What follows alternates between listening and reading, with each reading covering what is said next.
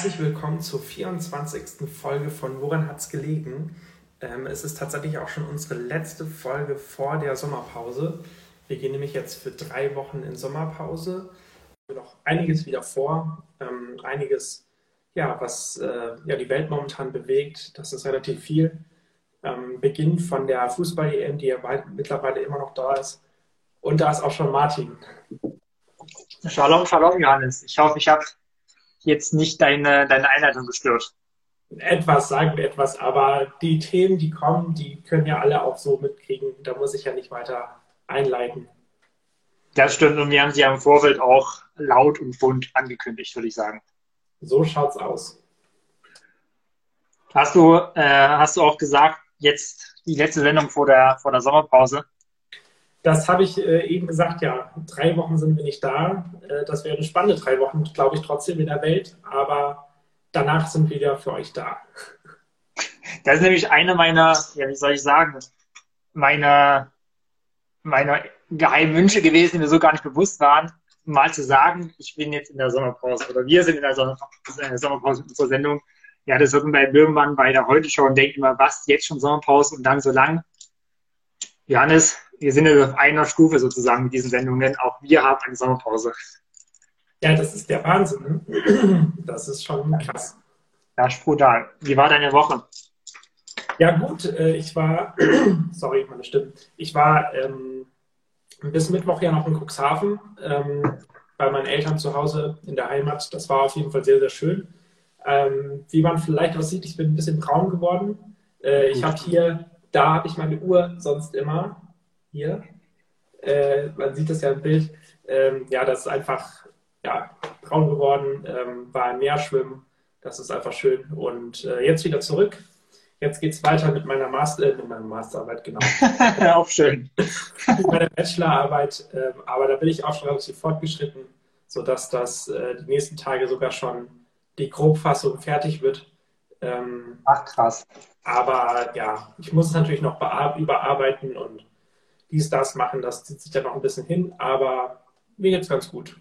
Wie ist das, Anna? Äh, ja, nicht so aufregend.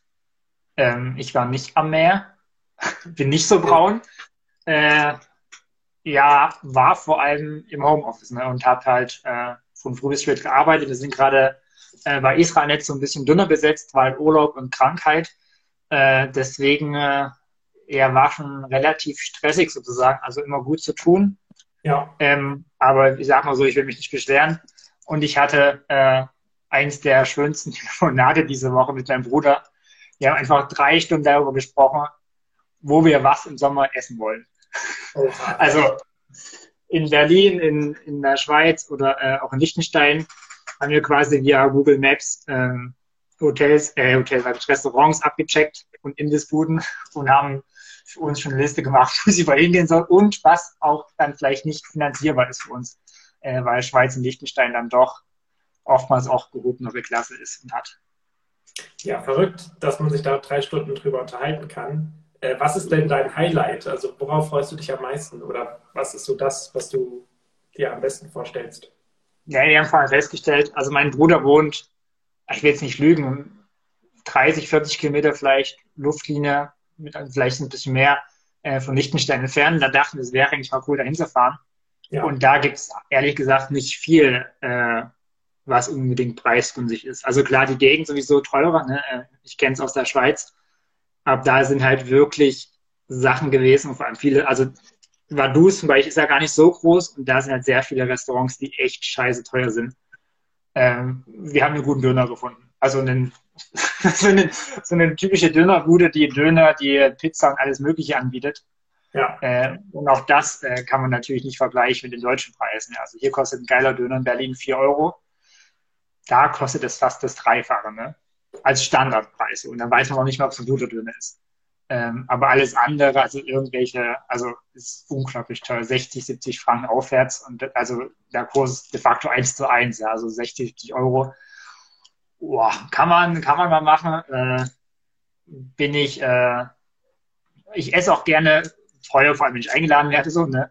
Äh, ich denke dann aber immer, was man mit dem Geld alles machen könnte, wie lange ich mich quasi, also klar ist Essen gehen was Schönes so, Und da ist auch immer noch so eine soziale Komponente, wenn du mit jemandem essen gehst, dich triffst. Aber ich denke dann so, was ich mit diesem vielen Geld auch anderes machen kann oder mich selbst quasi ernähren kann, indem ich selbst koche.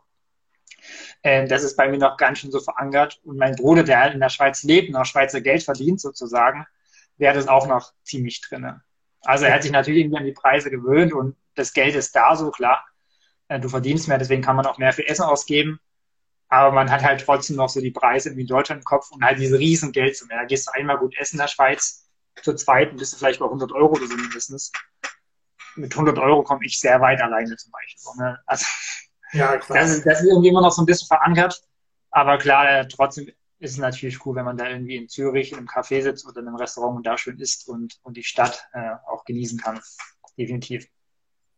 Ja, ich war da ja auch erst vor vier Wochen in Zürich, da in der Gegend unterwegs. Ähm, da ist natürlich alles viel teurer, keine Frage, aber auch einfach sehr schön. Das ist heute aber gar nicht äh, unser Thema. Und zwar haben wir, wie gesagt, viel vor, äh, mal wieder. Und dann will ich direkt starten mit unserer Worin hat's gelegen Frage. Und zwar, Martin, woran hat es gelegen, dass beim letzten Deutschlandspiel, also Deutschland, äh, Deutschlandspiel, genau, ähm, ja, letztendlich der Sport gar nicht so im Mittelpunkt stand, sondern vielleicht eher was anderes? Ja, ähm, es hat an der UEFA gelegen, würde ich behaupten, um eine kurze Antwort zu geben. Ich glaube, die Geschichte, was passiert ist, äh, ist jedem klar. Ich glaube, das Thema ist schlussendlich erst so hochgekocht, ähm, weil die UEFA eben die Beleuchtung der Allianz Arena äh, untersagt hat in den Regenbogenfarben. Ich glaube, ähm, hätte die oder wäre die UEFA dem Wunsch äh, der Münchner Politik nachgekommen, ähm, also der Stadt München sozusagen, dann hätte es vielleicht kurz von der einen Seite eine Empörung gegeben, die andere Seite jetzt vielleicht kurz gefeiert und das wäre gut gewesen, aber ich glaube, durch die Absage sozusagen des Stadions so zu beleuchten, wie es äh, viele gefordert haben, nämlich in Regenbogenfarben, ich glaube, dadurch ist es erst ein Politikum geworden, und dadurch ist es erst so hochgekocht, dass dann schlussendlich äh, der, vor allem in der Vorberichterstattung an dem Tag und die Tage davor, als auch dann im Nachgang das Ergebnis natürlich schon wichtig war in das Spiel, aber viel entscheidender war diese Diskussion äh, um die Regenbogenfarben äh, im Fußball und an der Allianz Arena äh, vor Ort. Ja, du hast es schon angesprochen, die Regenbogenfarbe ähm, oder beziehungsweise die Flaggen dahinter und so. Ähm, die UEFA hat ja gesagt, das erlauben sie nicht, das Stadion zu beleuchten, aus dem Grund, weil das äh, politisch sei und man möchte im Sport äh, nichts Politisches haben. Dann habe ich mich natürlich gefragt, zum Beispiel bei Manuel Neuer, der hatte ja auch so eine Regenbogenfahne letztendlich als äh, Binde, Kapitänsbinde. Ähm, ist das nicht politisch? Also wo sind da die Grenzen und wo ist es dann zu groß? So, hast du dich das auch gefragt? Ist das nicht irgendwie paradox? Äh, ja, also ich würde sogar noch einen Schritt vorher anfangen. Das Paradoxon fängt ja quasi da an zu sagen, okay, äh, wenn man, wenn die Farm für, äh, für eine sexuelle Freiheit steht, also jeder kann so leben, wie er möchte und auch in seiner Sexualität so leben, wie er möchte, gegen Diskriminierung, äh, dann hat es nichts mit dem politischen Statement zu tun, sondern es ist es ein Menschenrecht, dann ist das das, was jeder akzeptieren sollte und was auch Gesellschaft und Staat akzeptieren sollte. Und dann ist das für mich kein, hat nichts Politisches so also gegen Antisemitismus zu sein, ist für mich nichts Politisches. So, es, es sollte der Normalfall sein, ja. dass man keinen Judenhass verbreitet oder nicht rassistisch ist und und und, ja.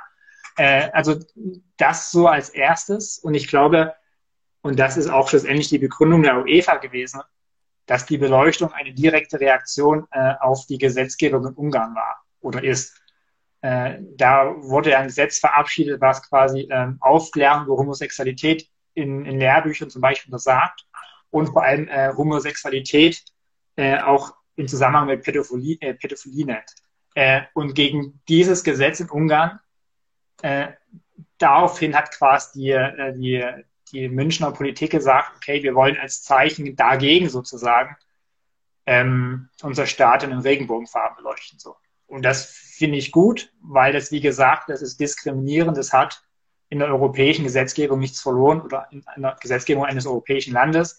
Aber die UEFA hat das im Zusammenhang gesehen und deswegen gesagt, gut, das ist halt äh, was Politisches und deswegen ähm, leuchtet es nicht. Das ist die offizielle Erklärung der UEFA. Eine andere ist, nicht der UEFA natürlich, äh, dass die UEFA viele Sponsoren hat und auch finanziell getragen wird äh, von großen Firmen und auch staatlichen Firmen aus, aus Ländern, die selbst äh, damit ein großes Problem haben, ja, Russland, China so. Und dass das möglicherweise dann auch im Hintergrund steht, dass man diese, diese Firmen und oder diese Staatsbetriebe, Schluss Gazprom zum Beispiel, ja, dass man die nicht verärgern möchte.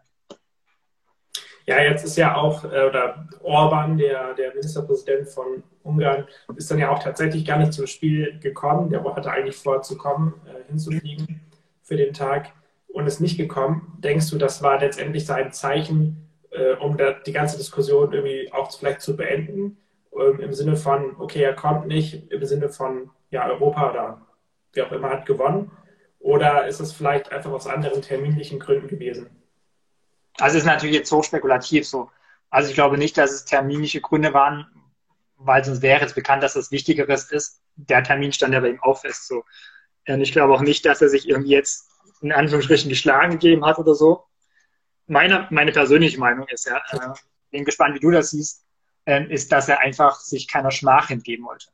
Also man muss sich vorstellen, ja, der in Deutschland und international riesengroße äh, Welle des Protestes, der Empörung gegen Ungarn, gegen Orban. Dann spielt äh, Ungarn auch noch ähm, ganz kurz, ich trinke nur äh, Kirschtee. kein, kein Wein, keine Sorge. Ich bin voll nüchtern bei der Sache.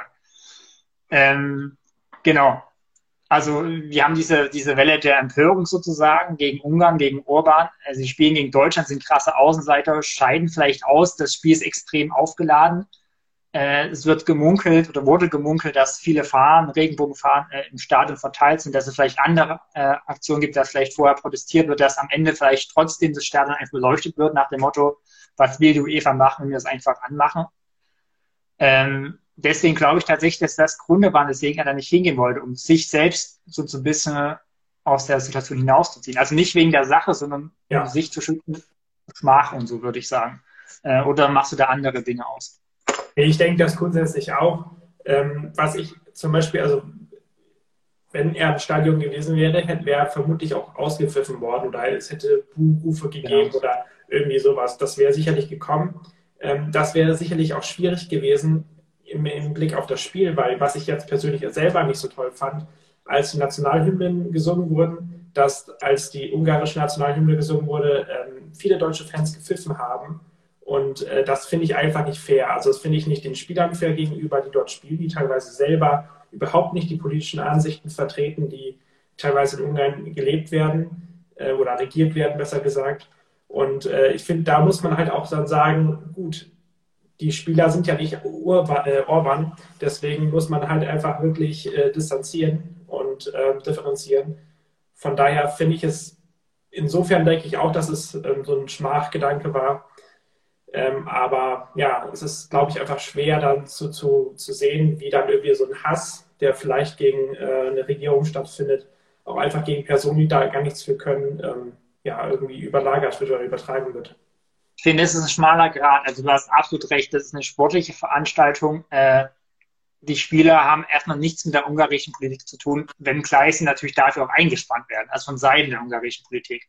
Ja. Ähm, die Spieler selbst, du hast gesagt, die haben wahrscheinlich auch andere Meinungen. Ja, äh, Peter Gulaschi von Leipzig, der ja auch im Vor also nicht jetzt direkt im Vorfeld, aber schon vor einigen Wochen, Monaten mhm. auch immer wieder Postings gemacht hat auf Social Media, die entsprechend auch mit Regenbogenfahnen übrigens äh, bestückt, ja, und da aus der Heimat auch heftige Kritik bekommen hat. Also das zum einen und auch die ungarische Bevölkerung ist nicht gleich Orban und seine Regierung oder seine Regierungspolitik. So, das muss man auch gleichsetzen, ja.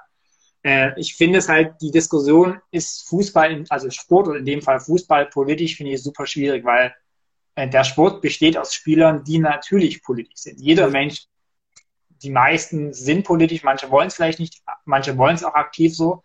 Und das dann zu trennen, funktioniert meiner Meinung nach nicht sauber so. Also man sollte das trennen, klar, aber in der Praxis funktioniert es nicht.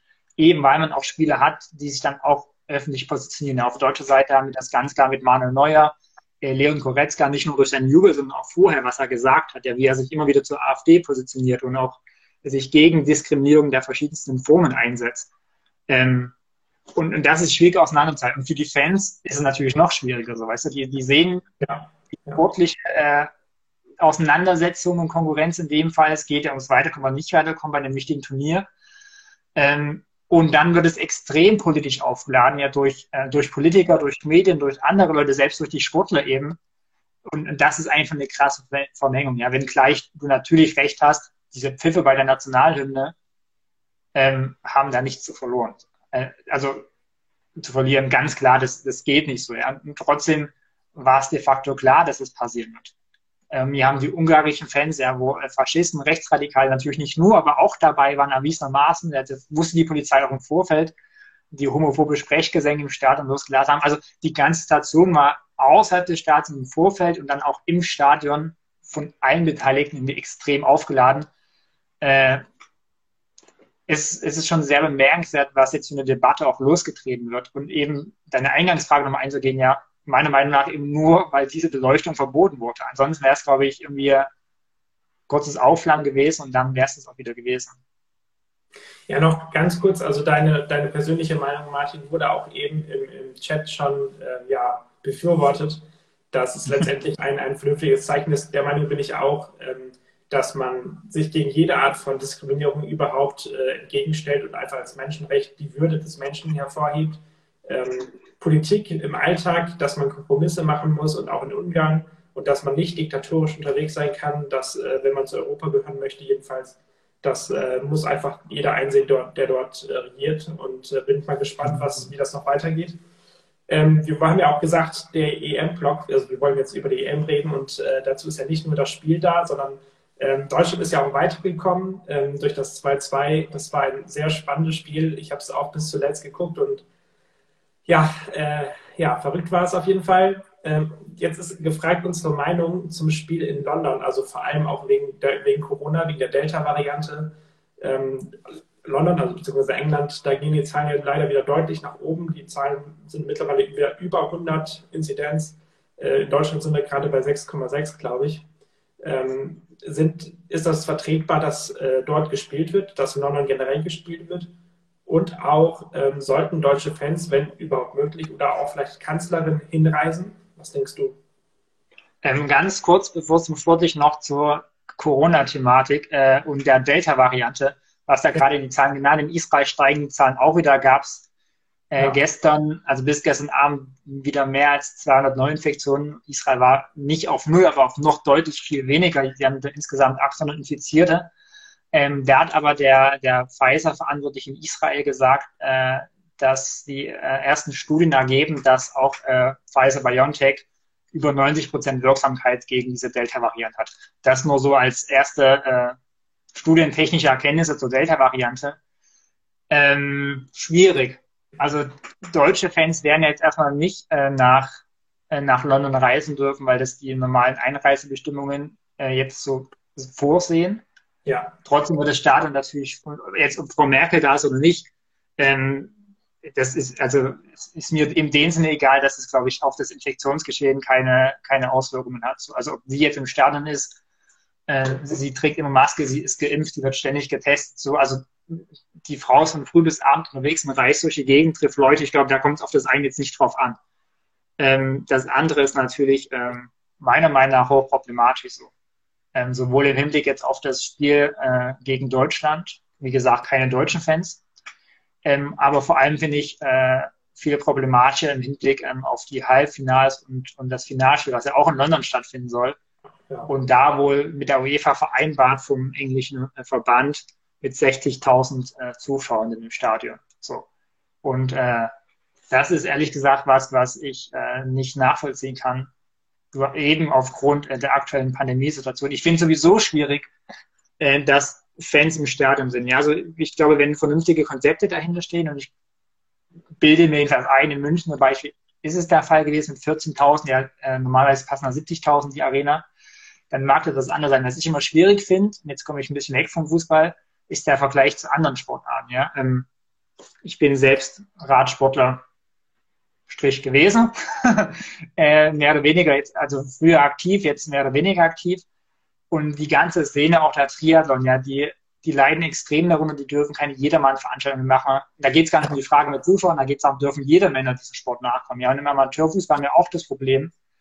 Und der Profifußball hat dieses Privileg, quasi durchgehend stattfinden zu dürfen und jetzt auch wieder mit Zuschauenden. Ähm, und ich finde manchmal, dass man eher wieder auf die Bremse drücken sollte. Ähm, oder halt im Gegenzug anderen äh, genauso diese Privilegien zu geben. Also ich finde das irgendwo ungerecht und plädiere aber dann eher im Zweifel dafür, äh, nicht jetzt jeder die gleiche äh, oder wieder mit Zuschauern viel stattfinden, sondern eher Vorsicht walten lassen und eben ganz besonders Hinblick auf die EM und das Infektionsgeschehen in London, meine Meinung. Ja, es ist definitiv schwierig. Also wenn ich da anschließen würde, äh, man sah ja, man hat jetzt auch schon gesehen, erste Daten sind schon da, dass in Russland, aber auch in Baku und auch in Dänemark, in Kopenhagen sich Fans äh, angesteckt haben. Teilweise hunderte Fans äh, oder ja auch Finnland, die dann wieder zurück nach Finnland gereist sind. Da gab es dann auch schon wieder Infizierte. Also man sieht, es gibt Infektionsgeschehen, das kann man nicht wegdiskutieren und vor allem in vollen Stadien. Also wie gesagt, in Deutschland mit 14.000 Zuschauern finde ich persönlich auch schon problematisch, aber kann man vielleicht noch akzeptieren. Aber woanders mit 60.000 oder noch mehr, ähm, fast volles Stadion, das geht halt einfach nicht. Also das ist unverantwortlich. Ähm, und was die UEFA da macht, dass sie das erlaubt, äh, das zeigt eigentlich wieder, dass das Geld dahinter steckt. Und ähm, ja. das ist äh, einfach sehr schwach. Und ich denke, wir werden da, also die EM wird da noch äh, viel zu beitragen, leider das Infektionsgeschehen ähm, stattfindet. Da wird hinterher bestimmt diskutiert werden müssen und vor allem auch hinterher fragen sich alle, woran hat es gelegen. Ähm, das, das, aber das am Ende sind es einfach Begegnungen und äh, Begegnungen sind da. Vor allem die Leute, die, die im Stadion sind, die müssen ja auch irgendwo übernachten und treffen sich ja später noch in der Kneipe oder das, das gehört ja auch alles dazu, das muss man ja mit bedenken. Ähm, von daher ist das äh, sicherlich kein, keine leichte Sache. Und 60.000 Fans in London, viel zu viel. Aber ja, ich denke, wir beide werden das leider nicht ändern können. Nee, das, das stimmt. Also wir haben über diesen finanziellen Aspekt, glaube ich, das vergangene Mal schon geredet, äh, dass genau. die Ticketeinnahmen eine wichtige Einnahmequelle für die UEFA sind und deswegen auch äh, entsprechend jetzt anders als eigentlich geplant mehr Spiele in, in Stadien in Baku oder St. Petersburg oder auch in, in Ungarn stattfinden, ähm, weil eben die entsprechenden Regierungen äh, und Behörden halt mehr Zuschauer äh, ins Stadion lassen. Also ich, ich habe einen Kommentar auch bei der Pro geschrieben zum Thema, also auch mit also insgesamt Corona, EM, äh, Regenbogenfahren. Äh, und bei der Recherche habe ich auch gemerkt, dass nicht mal die Russen, ja, also nicht mal die Russen lassen prozentual so viele Leute ins Stadion wie die Ungarn so und wie, wie Orban. Und das finde ich schon, schon ziemlich krass, wenn man schaut, quasi, wie Russland die ganze Zeit in der Pandemie damit umgegangen ist, ja, wie, wie locker und leicht und man das immer klein geredet hat. Äh, nicht mal, also sogar die sind in Anführungsstrichen so vernünftig, ja, äh, das Stadion nicht 100% auszulasten, wo es auch trotzdem meiner Meinung nach zu viele im Stadion sind als, als die Ungarn. Das finde ich einfach äh, sehr gefährlich. Und hinzu kommt noch, dass die Leute halt, das sind ja keine Geimpften und nicht nur Geimpfte, sondern negativ Getestete erstmal, äh, wir wissen alle, dass die Tests keine hundertprozentige Genauigkeit haben. Äh, und die Maske, die ja eigentlich Pflicht ist, auch im Stadion zu tragen, ja im Stadion de facto keiner mehr trägt, wenn man äh, trägt, wenn man die TV-Bilder anschaut. So. Ja. Äh, plus feiern, ja, wenn man in den, also ich will jetzt nicht mal auf die Ungarn sagen, wenn man in den Ungarn-Blog guckt oder meistens in den Gäste-Blog, das sind halt alle auf einen Haufen. So, ne? Also ich glaube, jeder, der schon im Stadion war, weiß, dass gerade als Auswärtsteam und als Auswärtsfans rückt man nochmal ganz anders zusammen. Man fühlt sich immer in der Unterzahl und immer irgendwie die Masse ist gegen einen und das macht einen noch stärker und das ist was Wunderschönes in Zeiten der Pandemie sozusagen, wenn man dann ohne Maske sich gegenseitig auf die Pelle rückt, ist es, glaube ich, eher äh, im Maße des Wortes tödlich. So, das ist äh, keine clevere Idee. Äh, deswegen ist das auch, was in London, wie gesagt, geplant ist, in keinster Weise aus meiner Sicht gut zu heißen, ehrlich gesagt. Ja, definitiv. Ähm, ich denke, wenn wir nach der Sommerpause wieder da sind, dann werden wir weiterhin über Corona reden müssen. Dann werden wir auch weiterhin oder können wir dann vielleicht ja auch absehen, inwiefern das jetzt dazu beigetragen hat zum Geschehen, zum Infektionsgeschehen. Ähm, aber im Sinne der Zeit will ich auch gerne weitergehen äh, in unserer, unserer Themenvorstellung. Ähm, und zwar haben wir sie schon angesprochen, Frau Merkel, ähm, 16 Jahre Kanzlerin. Und langsam fängt alles an, dass sie alles zum letzten Mal macht. Sie hat ja zum letzten Mal eine Regierungsbefragung mitgemacht, jetzt zum letzten Mal eine Regierungserklärung gehalten vermutlich zum letzten Mal. Das ist ja noch nicht, nicht, nicht ganz sicher. Wenn auch irgendwelche Sondersachen passieren oder sie noch länger Kanzlerin bleibt, geschäftsführend zumindest, äh, wenn die Regierungsbildung sich wieder hinauszögert. Aber sie macht jetzt alles zum letzten Mal so gefühlt. Ähm, ja, und irgendwie bedanken sich jetzt schon alle, aber ist es nicht irgendwie jetzt schon zu früh, sich bei ihr zu bedanken? Ja, gute Frage. Also ich glaube, äh, dieses zum letzten Mal, zum letzten Mal, zum letzten Mal ist, glaube ich, eher ein, ein, ja, ein Ding der Medien sozusagen und der Beobachter der, äh, der politischen Situation. Also ähm, wir ja jetzt auch ganz offensichtlich. ähm, nee, ähm, Spaß. Also wenn man die Regierungserklärung jetzt diese Woche sich zum Beispiel anschaut, dann merkt man, dass, äh, dass Angela Merkel einfach das ganz kühl und trocken macht, so wie es es so oft schon gemacht hat. Und ich glaube, sie, äh, und ich glaube, es ist einfach ihre Art auch ein Stück weit. Sie hat ihren Job und den Job zieht sie durch, ohne irgendwie sentimental zu werden oder jetzt irgendwie mit einem weinenden Auge zurückzublicken, sondern sie macht einfach das, was von ihr verlangt wird, das, was ihre Jobbeschreibung ist. Ich glaube, die Beobachter von außen sozusagen, die versuchen da viel reinzulesen. Ja, es ist jetzt die letzte Regierungserklärung, es ist da das letzte Mal und wird sie da das letzte Mal irgendwas machen ich glaube, sie, ich weiß nicht, wie sie empfindet, aber nach außen transportiert sie jedenfalls nicht äh, das gleiche Bild so. Ja. ich habe einen Kommentar der Tagesschau gelesen ähm, äh, zur eben letzten Regierungserklärung und es war lustig, wie der Kommentator auch beschrieb, wie sie ganz kühl, ganz trocken, so wie immer ihre Regierungserklärung hält, wie die anderen äh, äh, MDBs sozusagen reagieren und wie man merkt sich wieder, wie der, wie der Autor des Kommentars sich daran festklammert, irgendwas in ihrer Gestik oder Mimik zu erkennen, was irgendwie mit Traurigkeit und Demut und Abschied zu tun hat. So. Also es ist ein sehr guter Kommentar, aber das ist also schon sehr auffällig, dass, ja, und wahrscheinlich unter der Maske hat sie dann schon eine kleine Regung und so, und du denkst so, man sieht es da gar nicht und es spielt gar keine Rolle und der Frau ist es scheinbar auch egal, ja. Aber ich glaube, eben Medienvertretende, die haben da auf jeden Fall ein Auge drauf. Und das sind Emotionen, das, das wollen die Leute auch lesen, so klar. Aber ich glaube, dazu dafür ist sie einfach gar nicht der Typ, ehrlich gesagt. Ja, sie ist ja letztendlich Vollprofi. Also ich meine, 16 Jahre lang in diesem Amt und schon vorher viel in der Politik, seitdem, seitdem sie jung ist. Ähm, die hat schon viel erlebt und die Krisen der letzten 16 Jahre allein schon, was sie gelöst hat. Ähm, ich denke, dafür hat sie schon auch einfach Respekt verdient, egal wie man politisch denkt. Und äh, das haben ihr ja auch viele, viele MDBs gezollt, auch in der, in der Debatte in der Aussprache mhm. hinterher. Was ich sehr spannend fand oder was wir eben auch schon kurz diskutiert hatten, bevor wir hier angefangen haben, noch im, im Telefonat vorher, dass die AfD das nicht mitgemacht hat. Die AfD hat einfach nur harsche Regierungskritik äh, ja, von sich gegeben, hat nichts zu Merkel gesagt, zu dem, äh, dass sie vielleicht Respekt verdient hätte, ähm, hat einfach alles abgelehnt. Du hast gesagt, das zeigt eigentlich im Grunde, was die AfD ist oder was sie ausmacht. Ähm, ja, Kannst du es nochmal vielleicht irgendwie nochmal in deinen Worten irgendwie erläutern, was du damit meinst?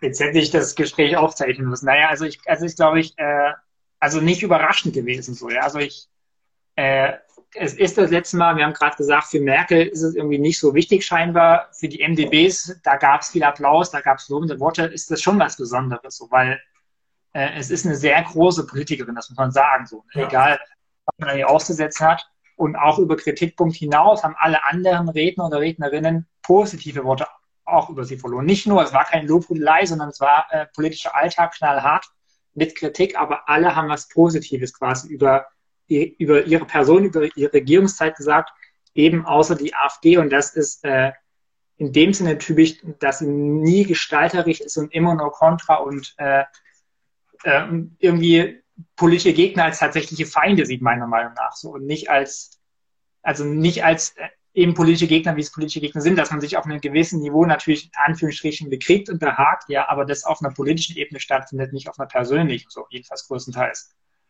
Ähm, und dann sich hinzustellen sozusagen, und Alice Weidel war nach der Regierungserklärung äh, die erste sozusagen, die gesprochen hat, und so sagen, dass äh, das eine Katastrophe an die 16 Jahre Angela Merkel, dass sie das Land tief gespalten hätte, ja. Mhm. Also das ist für mich auch irgendwie Realitätsverlust.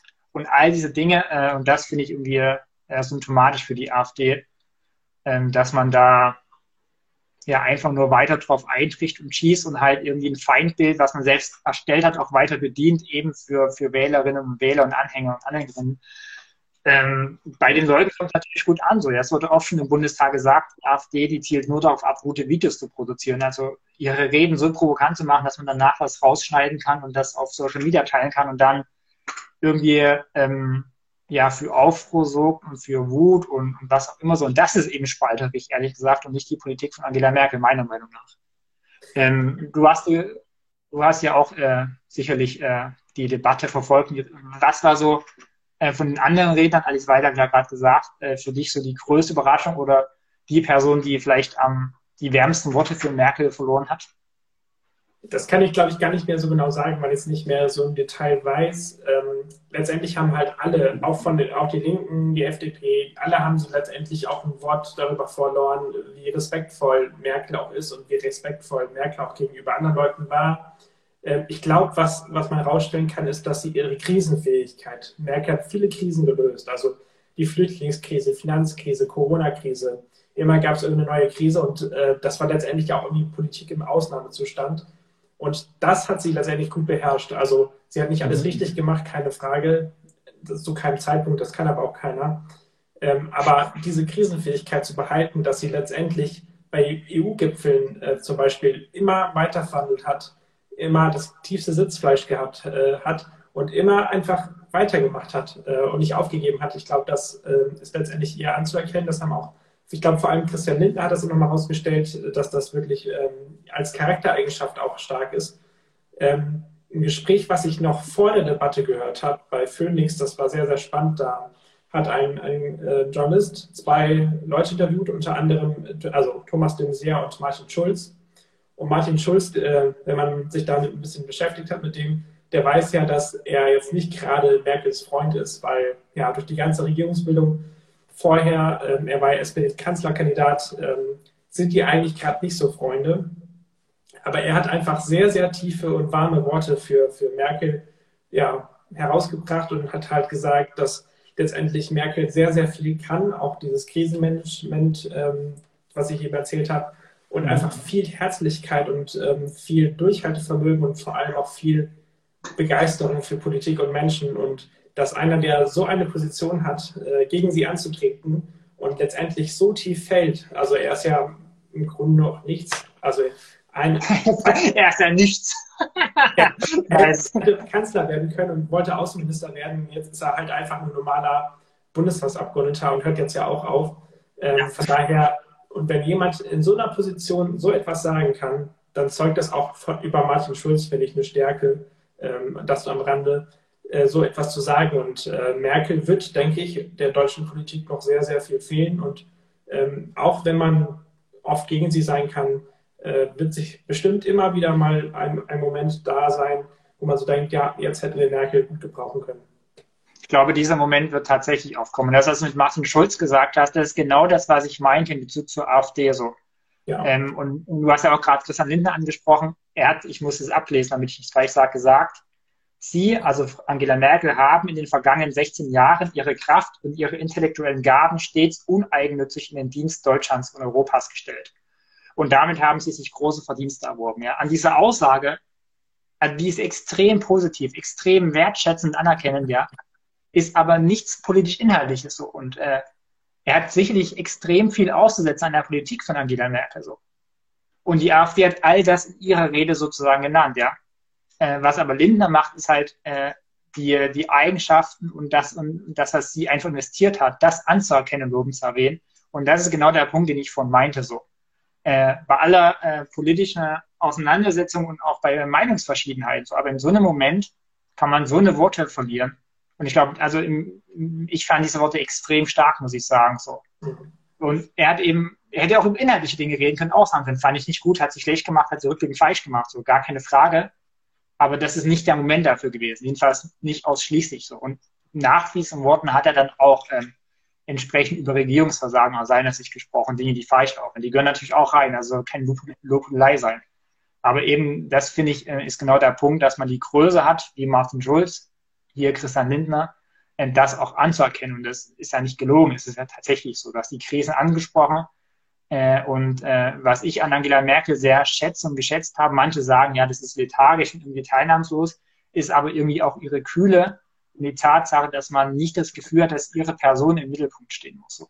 Ja, ja. Wie gesagt, sie hat ihre, de facto ihre Jobbeschreibung, hat die versucht, nach bestem Wissen und Gewissen, würde ich behaupten, ähm, auszuführen und zu machen im Sinne Deutschlands und im Sinne Europas, äh, ohne auf Eitelkeiten zu achten so und ohne sich in den Mittelpunkt zu rücken und ihre Person irgendwie vielleicht größer zu machen, als sie ist oder so. Und äh, das, das schätze ich tatsächlich sehr äh, bei ihr, muss ich sagen.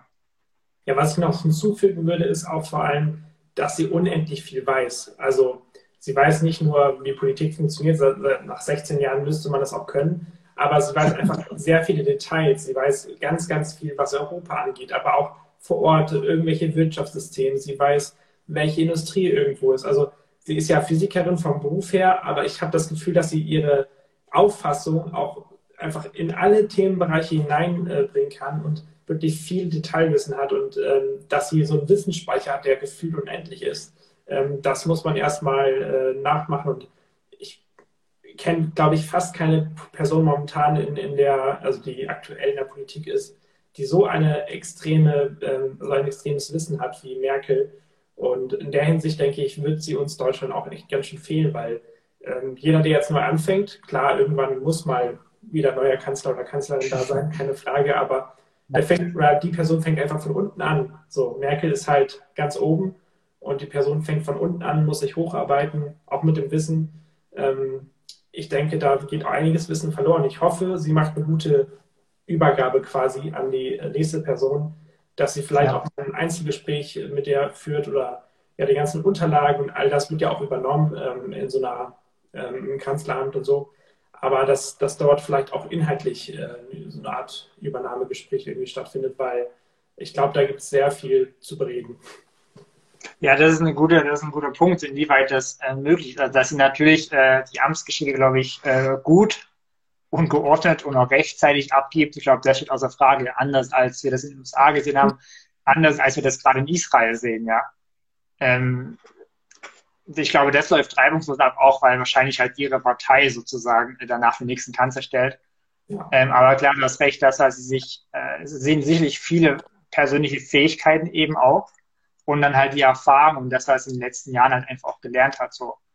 Ähm, das stelle ich mir auch spannend vor, wie das, wie das andere ist. Und man hat ja jetzt schon, wenn man Interviews sieht mit anderen, mit den Kanzler und Kanzlerinnenkandidaten sozusagen oder auch mit anderen großen Politikern, es gibt immer irgendwie, wenn man mir kennt, die gibt es, glaube ich, alle, die dann viral gehen, weil auf irgendwelche Fragen wird dann gestrauert, man weiß gar keine Antwort ähm, oder gibt falsche, also definitiv falsche Antworten so. Ja, das haben wir bei den, bei den Linken sozusagen äh, Parteivorsitzenden äh, gesehen, bei Thilo Jung und auch Annalena Baerbock in Interviews, die irgendwie schon strauchelt so.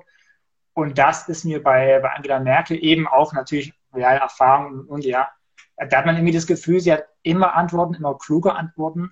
Er muss natürlich auch gucken, was ist nur Gelaber und was ist tatsächlich eine zielführende und eine stringente Antwort sozusagen. Aber wie du sagtest eben, sie hat irgendwie zu jedem Thema, kennt sie sich aus und hat viel zu sagen. Und ja. eben auch deren Abfund. Ich halte eine Rede und die Rede wird mir geschrieben, das lese ich vor und jetzt wirklich kompetent. Das ist bei allen so, ja. Aber auch eben in Interviews, wenn irgendwie frei gesprochen werden muss, so dann hat man echt das Gefühl, sie hat richtig den Durchblick und das sind halt richtig viele Themen. Ja. Bundespolitik, äh, Europapolitik, ja, Nordamerika, äh, auch die internationalen Krisenherde und, und auch dann das Wissen zu haben, mit den Leuten umzugehen, ähm, das finde ich einfach als eine große Stärke von ihr. Und wir haben ja auch schon über, über die CDU-Kanzlerkandidaten gesprochen. Damals hatte ich gesagt, ich kann mit dem Laschet ähm, einfach nicht vorstellen, so im Kreis der Großen auf einem G7 treffen. Das ist also mein persönlicher Eindruck, hat nichts über seine Kompetenzen auszusagen. Ja, aber für mich wirkt sie da einfach so als, als extrem mächtig, aber halt extrem ruhig und sich ihrer Macht und ihres Einflusses auch bewusst, aber ohne dass sich eben oder ohne sich groß aufspielen zu müssen, um das irgendwie zu beweisen, weil sie hat anders als manch anderer männlicher Kollege, ohne jetzt Namen nennen zu wollen, ähm, glaube, das wird einfach auch der deutschen Politik nicht nur nach innen, sondern vor allem auch nach außen, glaube ich, fehlen. Also auch das ist ja ein interessanter Blick so. Wir reden ja viel über eine Innenperspektive, wie neben mir sie war. Ich glaube, im Ausland wird sie und wurde noch viel positiver wahrgenommen, noch viel mehr gefeiert. Ja, definitiv. Also sie wurde, glaube ich, 2017, glaube ich, von ähm, der New York Times ja auch als letzte eiserne Kanzlerin Deutschlands oder als letzte eiserne äh, ja, Kanzlerin oder Führerin, nee, Führerin nicht, äh, Herrscherin äh, in Deutschland so dargestellt, in, in der westlichen Welt. Und das ist halt schon auch bezeichnend, denke ich, wenn, wenn so eine amerikanische Zeitung sowas auch schreibt. Also das ist, ähm, ja, sie ist letztendlich irgendwie so ein bisschen das Nonplusultra. Und ich bin mal gespannt, ob wir äh, danach das äh, Status quo noch halten können oder ob es halt irgendwie nach unten geht erstmal mit Deutschland und auch mit Europa. Also da können wir vielleicht noch ganz schön in unser nächstes Thema rübergleiten. Geschickt, Johannes, geschickt, würde ich da sagen. Der Europäische Rat hat jetzt ja getagt, gestern und heute. Und äh, es gab ja verschiedene Themen. Dazu wollten wir auch ganz kurz äh, einfach hier sprechen. Gar nicht lang, ähm, nur kurz. Und ähm, ja, es, es, es, waren letztendlich so ein paar Themen. Also es war natürlich Russland äh, ein bezeichnendes Thema. Es war die Türkei, es war aber auch natürlich Ungarn mit dem Gesetz, äh, worüber wir vorhin schon geredet haben es ist einfach Corona noch, es gibt äh, Migrationsfragen, es gibt irgendwie gefühlt immer, immer mehr zu tun für, die, für Europa. Ähm, und vielleicht eine Frage an dich, die jetzt gar nichts mit dem Gipfel an sich zu tun hatte, aber einfach so allgemein. Ist denn überhaupt die Einstimmigkeit, also dass alle 27 Staaten eine Meinung haben müssen, überhaupt noch haltbar? Oder braucht es vielleicht auch eine Differenzierung des Systems?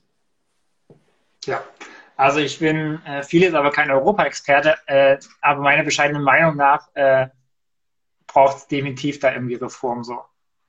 Ähm, und also ganz praktisch, wie man das sieht, ist, glaube ich, also es ist schwierig, 27 äh, Nationen immer auf einen Nenner zu bringen. Vor allem, klar, wir sind alles Europäer, aber es gibt einen wirtschaftlich-kulturellen Unterschied zwischen Mitteleuropäern, zwischen Nordeuropäern, Osteuropäern und Südeuropäern. So. Also muss ich nicht ausfinden. Ne? Ja. Jeder hat andere, vor allem auch wirtschaftliche Interessen, die natürlich dann auch Politik äh, dominieren.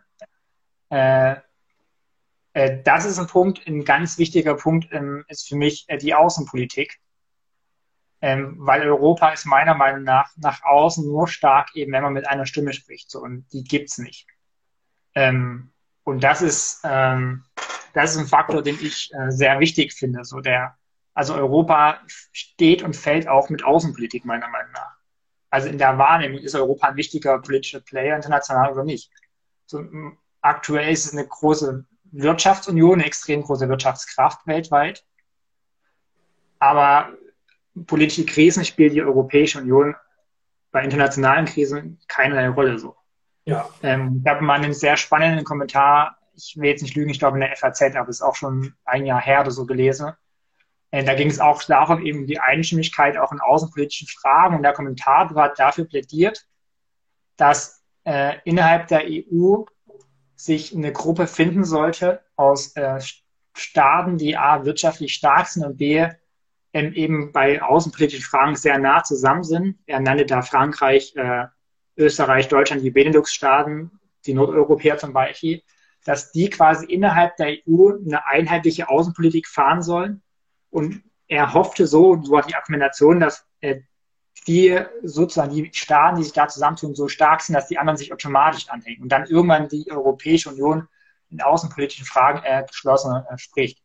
Äh, er hat es im Hinblick auf, auf Afrika genannt und die Investition von China und dass die Afrikaner jetzt mittlerweile merken, äh, China will uns eigentlich gar nichts Gutes, sondern die vertreten natürlich ihre eigenen Interessen und dass da die Europäische Union oder dann die europäischen Staaten, die sich halt zusammentun, ähm, Afrika Gutes tun können, das ist gut für Europa, ja, das ist gut für Afrika. Wir haben Werte, die wir auch nach außen vertreten sollten, anders vielleicht, oder andere Werte als vielleicht die chinesische Regierung.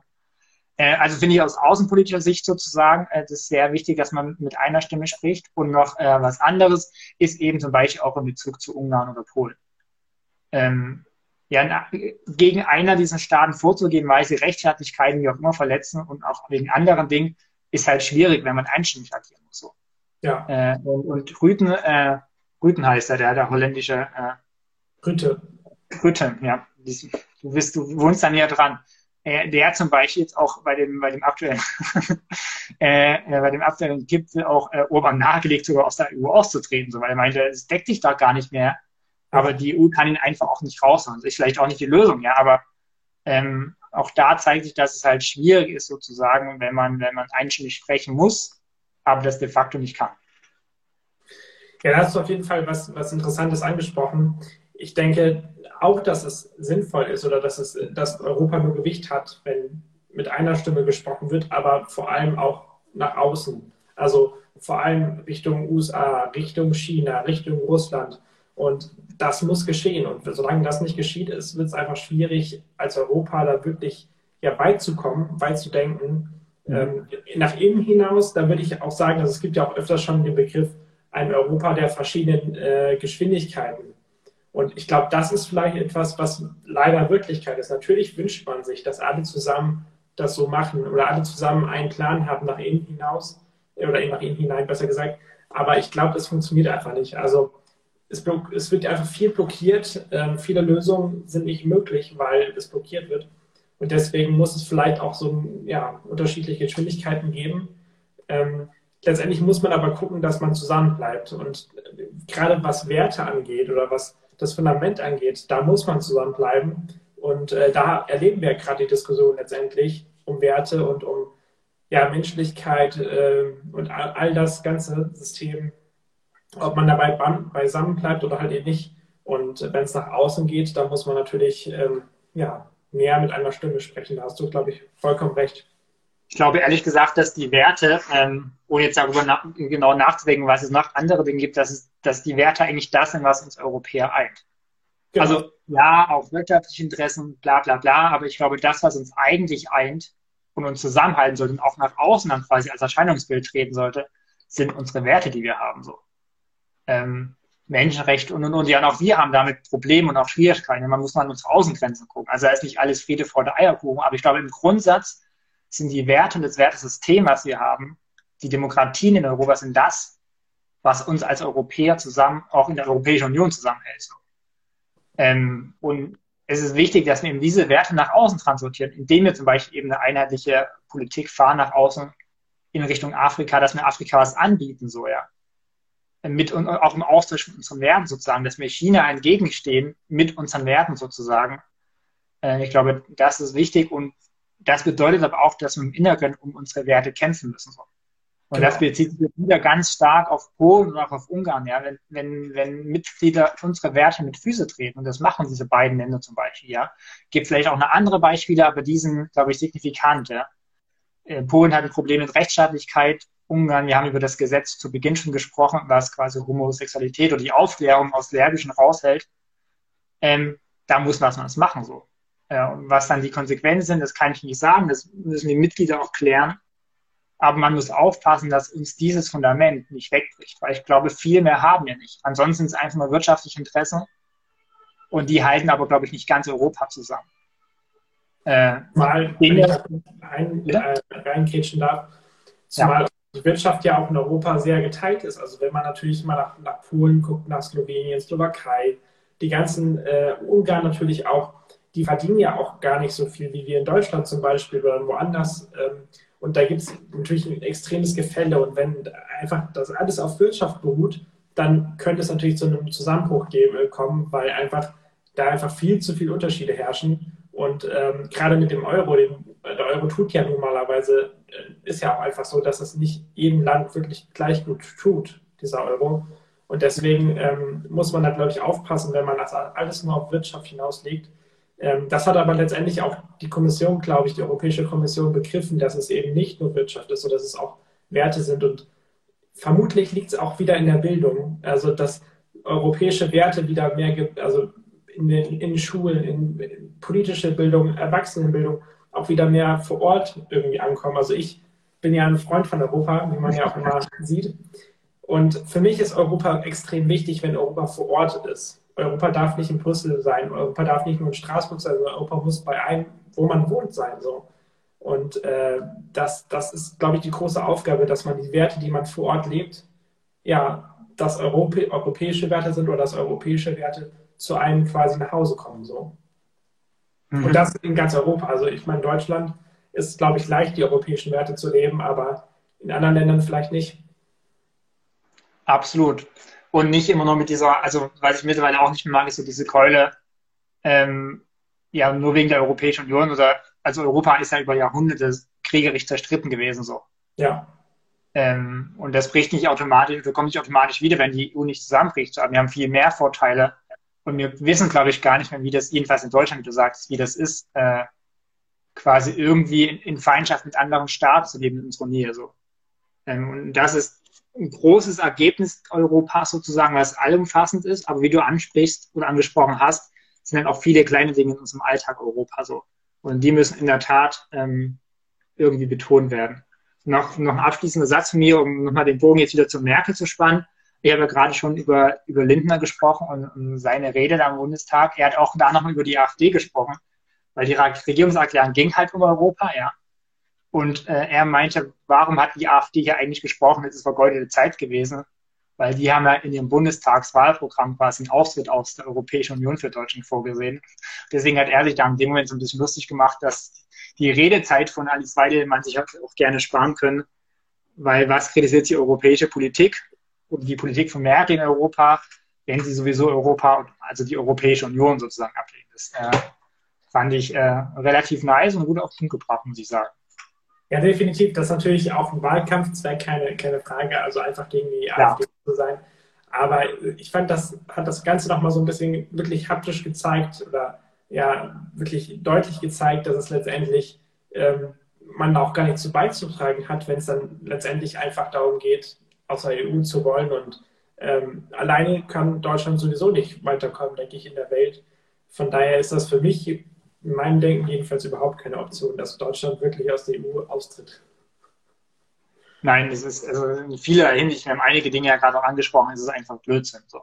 Und ja. zeigt, äh, ohne jetzt wieder nur über die AfD reden zu wollen, und zeigt halt auch äh, das, was ich zu Beginn gesagt habe, dass da gar nicht gestalterische Elemente gibt. Das heißt, man könnte auch sagen, wir wollen die EU anders haben, weil wir sehen, es laufen, laufen Dinge aus unserer Sicht nicht gut. Kann man also sehen, ist sicherlich auch so. Und wir wollen gestalten, wollen woanders hinkommen, wollen das und das. Dann kann man auch sagen. Oder man sagt halt, wir wollen einfach raus aus dem Bums. So, weil wir es einfach ablehnen an solchen. Das lehnen wir auch ab und das lehnen wir auch nicht gut. Aber das ist die eine Politik, die man fahren kann. Oder man agiert halt gestaltend und hat Vorschläge und Ideen. Genau. Und das ist, äh, das ist das, was ich jedenfalls auch in der Bundestagsfraktion der AfD, wenn man Anträge, was auch immer anschaut, oder auch Arbeitskreise, was man einfach komplett vermisst, ehrlich gesagt. Ja, ja. Ja, ich glaube, Martin, ähm, das ist einfach auch ein Punkt Europa, dass das weitergehen wird. Äh, es wird immer mehr europäische oder immer weiterhin noch äh, europäische Diskussionen geben. Wir sind jetzt aber erstmal drei Wochen in Sommerpause. Ich habe hier extra mal was mitgebracht. nice. Es hübscher, hübscher Hut. Hübscher Hut. Ja, es ist der Hut von, von Laura, also von meiner Frau. Aber ich habe gedacht, den muss ich jetzt erstmal aufsetzen, äh, um uns alle erstmal schön gleich äh, in die Sommerpause zu verabschieden. Bevor wir das machen, will ich natürlich erstmal von dir wissen, was machst du jetzt eigentlich die nächsten drei Wochen? Bist du wirklich im Urlaub oder äh, ja, was ist da los? Nee, also meine Sommerpause besteht aus Arbeit. Also ich habe ja vorhin darüber gesprochen, Liechtenstein und Schweiz, das wird aber erst im August, also nach der Sommerpause. Ja, also nicht so clever. Äh, für mich geht es auf Arbeit ganz normal weiter. Viel zu tun, äh, viele spannende Projekte.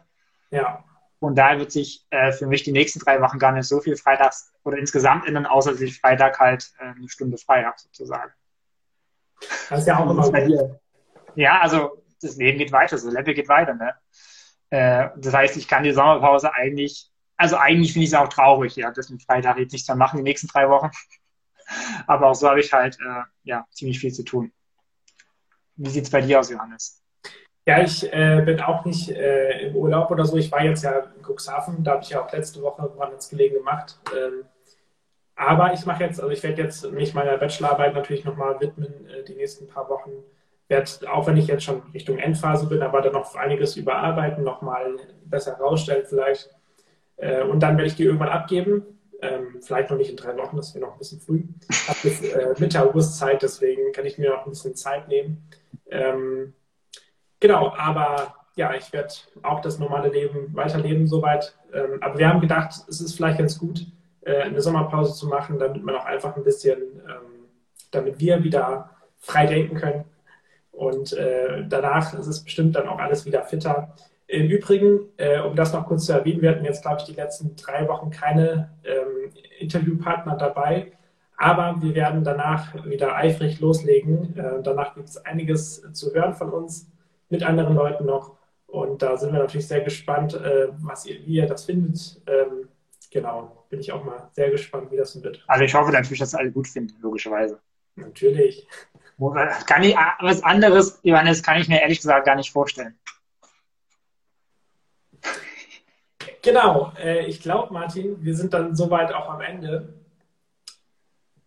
Von daher bleibt für mich eigentlich noch die Frage, was ist denn in drei Wochen? Was, über was diskutieren wir denn dann? Das fragt man sich. Also ich frage mich immer, woran wird es gelegen haben? dann fragt man sich halt immer, woran es gelegen haben wird. Woran es gelegen haben wird, dann fragt man sich immer. Ist so.